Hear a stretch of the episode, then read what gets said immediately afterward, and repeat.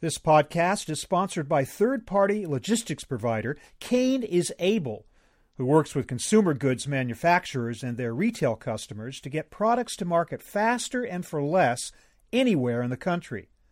Kane provides solutions for labor management, warehousing and distribution, contract packaging, and transportation, both asset based and brokered. Kane improves logistics efficiency for a variety of companies, including food companies that require temperature controlled storage and transportation. And now, on to the podcast.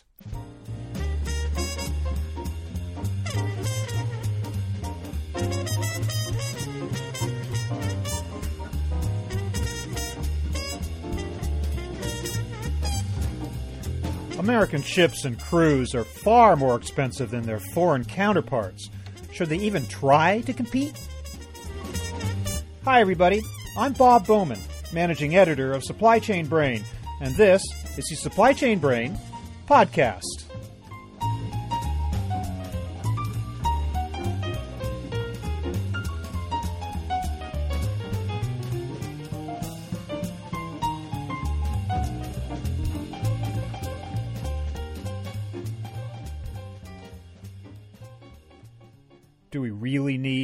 American merchant marine? Well, there are plenty of arguments against it. In fact, the U.S. flag fleet has been at risk for decades, playing out a kind of slow death as foreign interests come to dominate the seas and shipyards of the world. Are U.S. laws that protect American ships and shipping just throwing money away? My guest today answers with a firm no.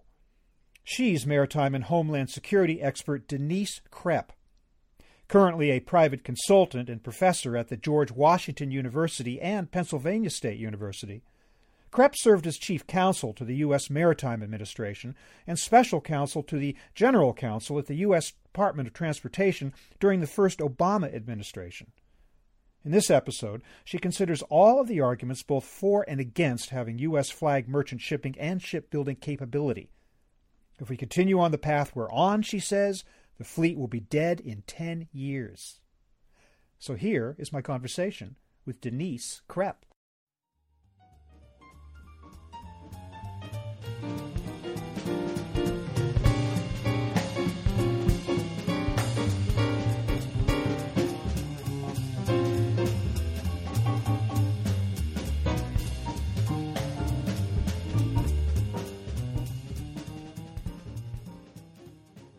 Denise Krepp, welcome to the program. Hi, thank you for having me. Why do we need an American merchant marine? We need an American merchant marine because we're a country that exports and imports a significant amount of material, as well as the fact that we have a, a very strong military. So, for commercial reasons and military reasons, we need the men and women who provide the capacity to ship the items that we need. And yet, in an article earlier this year, you stated that the U.S. merchant marine fleet will be dead in 10 years, quote unquote. What did you mean by that? I meant that if we keep on going along the path that we are currently on, it will be dead. We have an administration that does not support the U.S. merchant marine, and we don't have as many friends in Congress that we used to have. And unless the path uh, changes, the men and women that we have today won't be there because the work won't be there because it'll be outsourced to other people.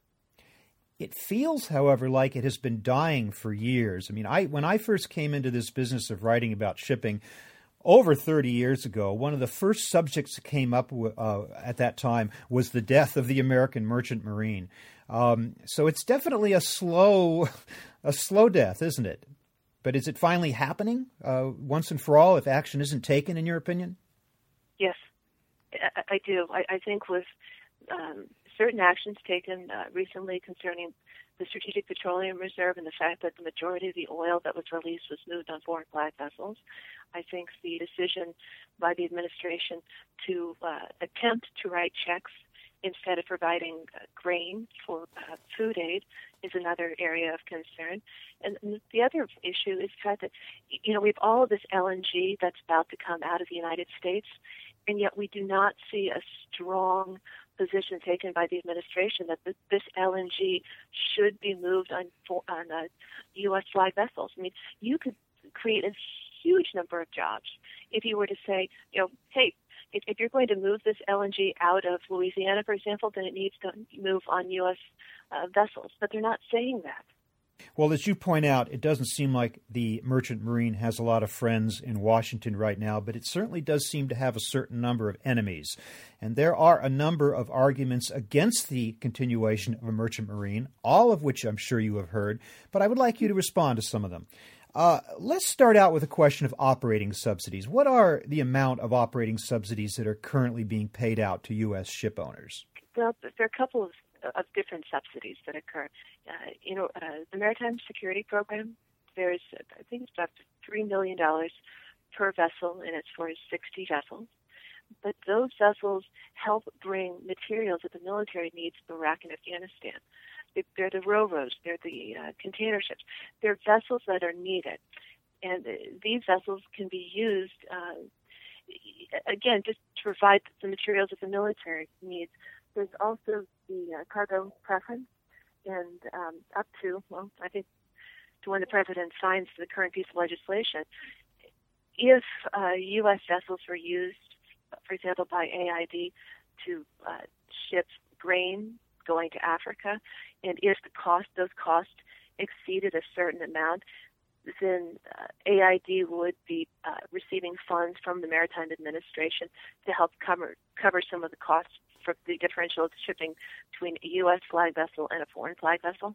You said about $3 million a ship just in outright operating subsidy cash outlays, not counting the cargo preference aspects, which I guess are necessary to supplement that, because as I understand it, that 3 or 3.1 million or whatever it is doesn't even cover half the differential between operating an American crewed, American flag ship versus those of uh, ships of other registries. Is that an accurate statement? I can't tell you whether it's half, but I can tell you that it ensures that vessels are available if and when we do need them. These, these vessels are also used as training uh, platforms. The men and women who go to the U.S. Merchant Marine Academy train on the MSP vessels. So it's a wonderful opportunity for them to learn what it's like to go out to sea and to go out to sea on a U.S. flag vessel. Well, now, another th- argument that I have heard is that operating subsidies are just an outright waste of money because they don't accomplish the the purpose for which they are uh, are authorized. In other words, in those 30 years or several decades that I have been in this business, I have seen the death, as you have, of many American flag subsidized operators. You know, the list goes on PFEL, Lykes, Delta, Waterman, for whatever reason, they all got subsidies, and yet they couldn't survive. So, what's, what was the problem there? I think the problem is that we don't have a strong maritime strategy. Uh, you know, I, I remember working on the Hill and uh, working on the Safe Port Act, and that occurred when uh, people began to realize that the majority of the uh, port operations here in the United States were owned by foreign operators, and in that case, it was uh, Dubai Port World. Um, you know, and it was very surprising for people to wake up and say, "Hey, wait a second, uh, you know, our ports aren't operated by Americans." Well, not only are ports not operated by Americans, but the vessels that are coming into the United States aren't American, and, and people need to understand that you know if we are truly to have the capacity when we need it, and we will need it because we're going to go to war again, if you know if we may be coming out of uh, Iraq and Afghanistan, but we will go to war again. We need the ability to have U.S. ships, and we need the ability to have U.S. mariners. The, the best example I can give you of why we need this is what happened in Canada about 10 years ago. The Canadians had uh, outsourced their ability to move their tanks, so they had about one tenth of their tanks on a vessel. Well, the vessel operator refused to give them their tanks because of some contractual dispute. So the Canadian Marines had to land on this vessel in order to get their tanks back. They had to liberate their own equipment. Yes, they did, and that's crazy. And so for me, it's you know it's very important for us to have control of our tanks. It's very important for me to have for the U.S. and the national security side to have control of any assets that we're going to need in order to fight uh, the battles that we're going to be fighting. Yeah, but I, but I have to ask again, why are these why did these subsidized carriers, the ones that were getting all the preferences under the law and all the money that was allowed them under the law, why did they go out of business anyway? I don't know. I didn't work for them, but I can tell you that we need to be talking with everybody now to make sure that those that are still in existence stay in existence. Mm-hmm. We don't want to be put in a situation where we have to rely on foreign flag carriers to transport all of our items. Yeah. That's crazy. Now, we do have a number of American ships that are actually, if you follow them along the line of management far enough, they are in fact controlled by foreign interests. Uh, lines like APL and Maersk have set aside a certain number of ships that do get preferences because they are registered in the U.S., right? Um, right. The argument that I hear is that on paper, those ships would be available to us in times of national emergency, but there's no guarantee. In other words, if the government of Denmark decided that they didn't want any ships owned by their companies to be part of a particular military action somewhere in the world, they would simply prohibit it. And for all the language that says that those ships would be available to us, they wouldn't be. Um, same with APL. What if the government of Singapore said we don't want our ships involved in a in an action against China, for instance? And of course, as you know, things are heating up there rather precipitously right now. So, how, how do you answer that? That ultimately, even though we have these American units, that they are ultimately controlled by foreign interests who could, with the snap of a finger, simply cut off our access to those ships in time of emergency. I think that's the silliest argument I've ever heard. I, I, Maersk has been a uh, ally of the United States. I mean, the Maersk family sought refuge in the United States during World War II. Their love of this country is so strong that they provided a significant amount of money for a couple of exhibits recently at the Smithsonian. Mm-hmm. I, I mean, it, to me, that, that that argument is just it's a non-starter. I, I, I'm not even sure why somebody would even say that. So that's their support of the United States. With regards to those vessels being available, those vessels are available. Mm-hmm. They've always been available, and they will continue to be available. In fact, I don't. I, I don't have the doubts that that um, that the individual who's espousing those um, theories has. I, I, I think that those are ridiculous theories. In fact, I don't think we have an example to cite of a foreign government that prohibited access to a U.S. flag ship in time we of don't. emergency, do we? No.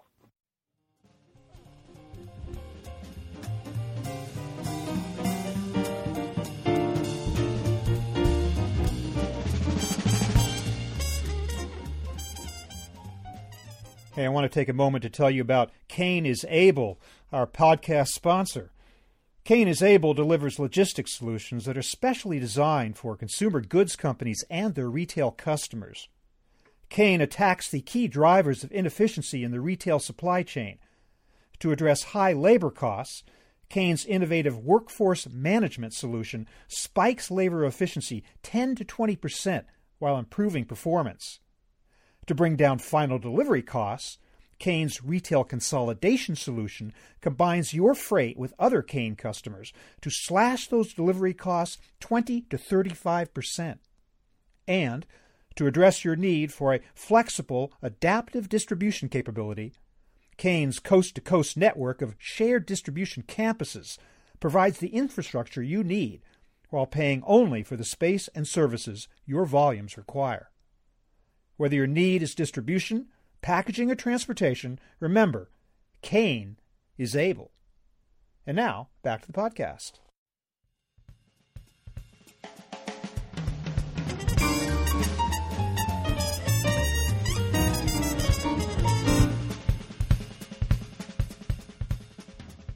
I want to talk about cargo preference, which uh, now is down to, well, it's 100% for military cargoes.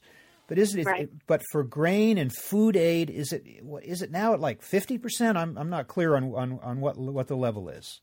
In other it's words, dropping down to fifty. Fifty percent is the that that amount of food aid must be carried by American flag vessels, assuming or provided that those vessels are available to carry them.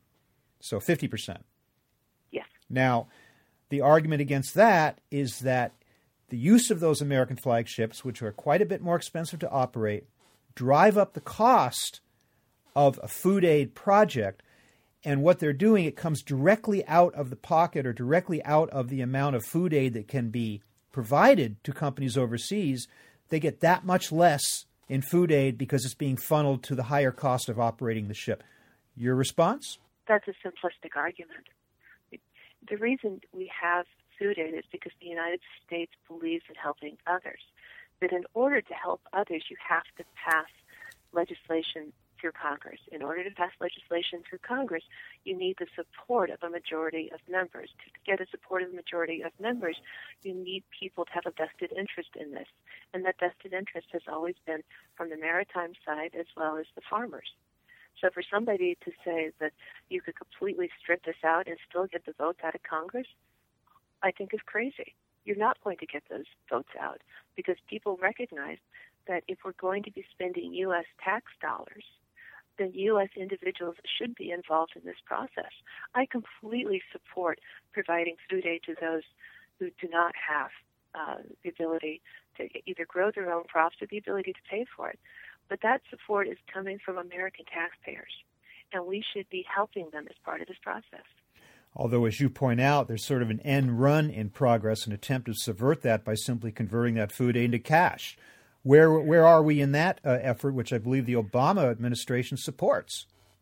The Obama administration does support it, and it is being currently discussed in the Farm Bill. Um, that proposal is, to me, is just it's ludicrous. USAID has been criticized by several different inspector generals, their own GAO, and I believe it was the IG for Afghanistan Reconstruction, who said, you know, AID is having problems managing the millions that it has. Why would we enable AID to have even more money to mismanage? Instead of AID and others saying that it's going to cost more, my argument is why don't you clean up the current process to make sure that the millions that you do have is being properly spent? So you feel that it's not being efficiently spent or being improperly spent already in a ways that have nothing to do with the cost of shipping Absolutely. I mean, if we can clean up that process, I would argue that you could put even more food in children's bellies.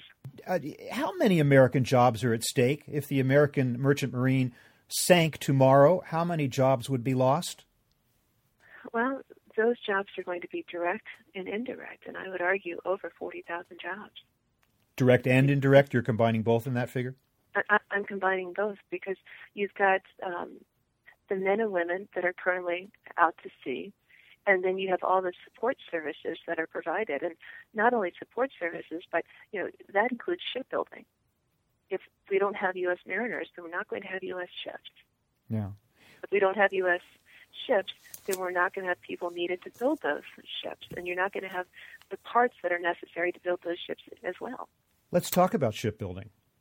Matson the carrier in the Hawaiian trades just ordered two new ships at a combined price of $418 million. Uh, I have heard criticisms, and I'm sure you have as well, claims at least, that if those ships were secured in Asia, they could be bought for about a fifth of that price. Is there that huge a differential in building a ship in the United States and building one overseas in places like Asia? All, when you start talking about those numbers, are we talking about the subsidies the Chinese government is giving its shipbuilders as well as the subsidies that the Korean government's giving them? I mean, there were articles recently about the Chinese in particular giving more subsidies to their shipbuilders to make sure that they can continue running. And the Chinese are doing this because they want to make sure they're protecting their own jobs. I mean, it makes sense you don't want people to be out of work. And we uh, we don't give outright construction subsidies anymore like we used to. It's been years since we had construction differential subsidies. Correct? Yes. I mean, we have some small shipyard grants that usually about ten million a year, but it's nothing compared to what the others are giving. So, what is the state of American shipbuilding today? Do we have the capability in the yards to build these ships? Are they still existing? Well, you have some incredible work that's going on out in NASSCO, out in San Diego, and some uh, work that's going on with LNG at uh, in the Aker facilities in, in Philadelphia. But you have some others that are, are um, that are having problems down in the Gulf Coast, and I would argue that you know, you know, one of the reasons that we became a powerhouse, that we became um, or sort of one of the reasons we, we, we are the powerhouse that we are is because of our shipbuilding capacity. I mean, that goes back to the early, uh, you know, 1800s when we went out and started uh, exploring, and then you have, uh, you know, the pre-positioning of coal depots so that our ships could go places, and then you have uh, you know, other decisions that were made by Teddy Roosevelt um, to show the white fleet, well, show, show the white fleet that was both a commercial and a military, because people wanted to project our sea power superiority. Sea power superiority is directly linked to our national security. And if we're pulling back on our shipbuilding, then we're pulling back on our ability to project our sea power superiority. Of course, we're arguing, we're talking here about non military sea power, so to speak. Uh, the, well, we are, but you know, it, when you start thinking about sea power superiority, its ability to not only move uh, the military, but it's to move the goods that we're making here in the United States. Let's talk about the Jones Act, which is the law that prohibits uh, foreign flagships or foreign ships from serving in the U.S. domestic and coastwise trade. Here again, we have an argument that the high price of U.S. shipping has essentially made it uncompetitive or almost impossible to enter that trade because operating costs are so high you could never recover those costs through freight rates alone. What's your position? Again, my position is that we should have a U.S. fleet. And we should have a U.S. fleet that has the ability to move LNG that we're about to be moving, as well as the ability to uh, provide um, parts and materials to all of the wind energy facilities that we're about to create in the Gulf Coast, in Virginia, and out in the in the West Coast.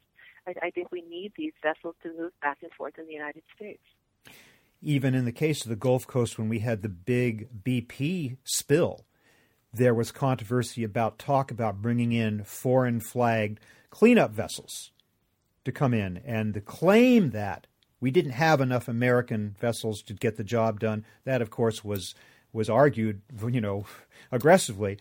Um, do you see like cracks like that coming up all the time? And, and what is your response to attempts to bring in foreign ships for specialized types of situations?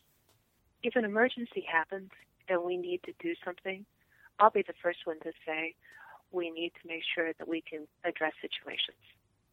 I, I, uh, you know, and that's a one-off circumstance. Um, that you know, for example, the Deepwater Horizon happened. I mean, that was a spill of a magnitude that was unimaginable. And the fact that it kept going and going for months, mm-hmm. that was an insane circumstance. But when you start thinking about things like the Strategic Petroleum Reserve and the release of it, I do think we should be using U.S. vessels. I mean, that's something that you know ahead of time and that you can pre-plan for. When you start thinking about the offshore wind facilities, I think we should be um, talking to folks that uh, that are leasing this and saying the movement between the U.S. port and that um, entity out in the uh, Gulf is a Jones Act movement. These are things you can think about ahead of time. And that's what I'm saying is if we had a maritime strategy, you put this type of stuff in there and everybody knows what's happening and you can plan for it. But when you don't do that, then you do create problems and you get this perception that the Jones Act is holding people back. It's not holding people back. But what we have to do again is make sure we have a strategy that everybody is aware of and that everybody understands how to operate with that. But you think it is possible to make it work economically? I mean, certainly we do have a number of domestic carriers. We have Crowley in the uh, Puerto Rican trade. We do have Matson in the Hawaiian trade. Um, you think it's economically feasible to operate under the current strictures of the Jones Act? Yes, I do. I, I think you've got a lot of. Not only do you have the Crowleys, but you also have everybody moving in the inland waterways. An amazing amount of um, material is moving up and down the Mississippi. It's moving through the St. Lawrence Seaway. It's moving in the United States. People forget that uh, a lot of these items are coming via the water. And you mentioned yourself the boom in natural gas and the need for LNG carriers. Do we have enough American flag LNG car- carriers to handle this volume? That's what this, that's what this is going to get very interesting. Um, you know, I, I was talking to some of the, the shipbuilders, and they said that they're looking to build the uh, vessels to transport LNG from one point in the United States to another point in the United States, but they don't seem to be building uh, carriers so that they could transport LNG, for example, from the Gulf Coast to Japan. So my guess you know, is that the majority of those are going to be moved on foreign flag vessels. If they are moved on foreign flag vessels, it would be my hope that uh, some of those vessels would have U.S. crews on board. there was a great initiative that was passed by Sean Connaughton. Um, he was uh, maritime administrator under President Bush, and this was when we were importing a lot of LNG. And his response was, when people came to him and said, "Hey, you know, we'd, we'd like you to uh, approve our LNG siting application," he said, "Sure, I'll be happy to do that, but you have to put 25 percent of your crews, have, or sorry, 25 percent of your crews have to be American."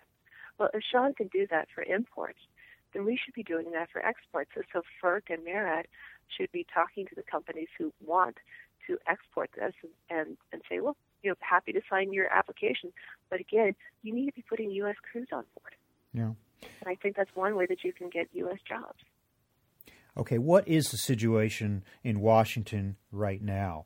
Uh, is there legislation out there floating either pro or anti American merchant marine? What is most likely to pass, and what should we be looking at uh, relevant to this topic?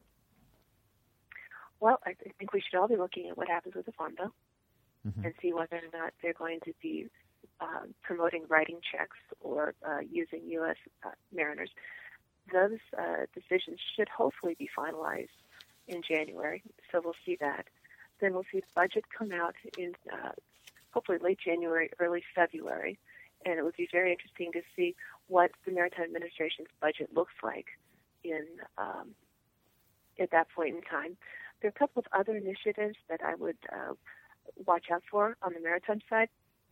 TWIC, which is a Transportation Worker Identification Credential, they still have to do the uh, the readers and that regulation is being uh, worked on right now. So that would be on the security side.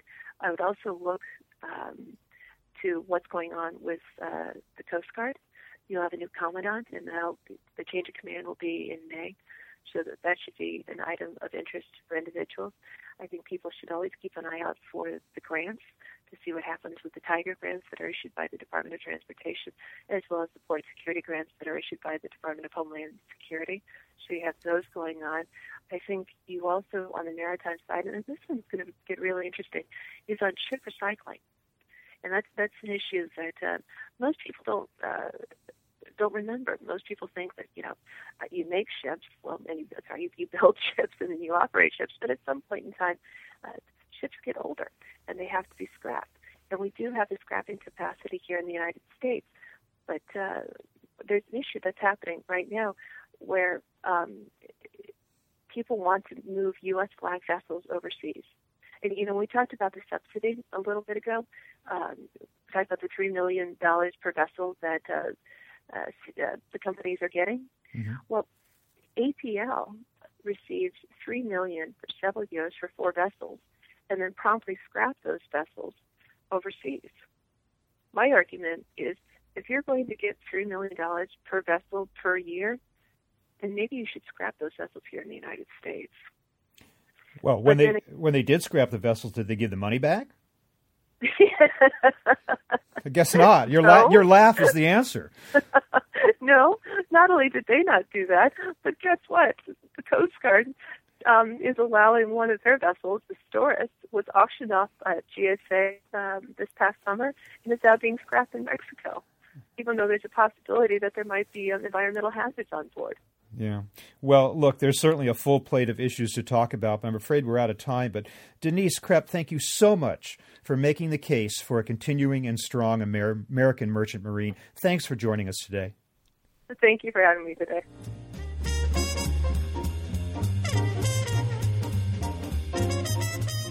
Hey, a final word from our sponsor. Kane is able, delivering comprehensive logistics solutions for supply chain execution including labor management, warehousing and distribution, contract packaging, and transportation. To learn more, visit kaneisable.com. That's K A N E is able.com. Or call 888 356 KANE. That's 888 356 K A N E.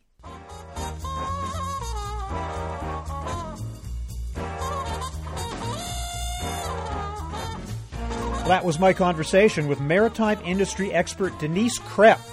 Hope you enjoyed the show. I'm Bob Bowman, managing editor Supply Chain Brain.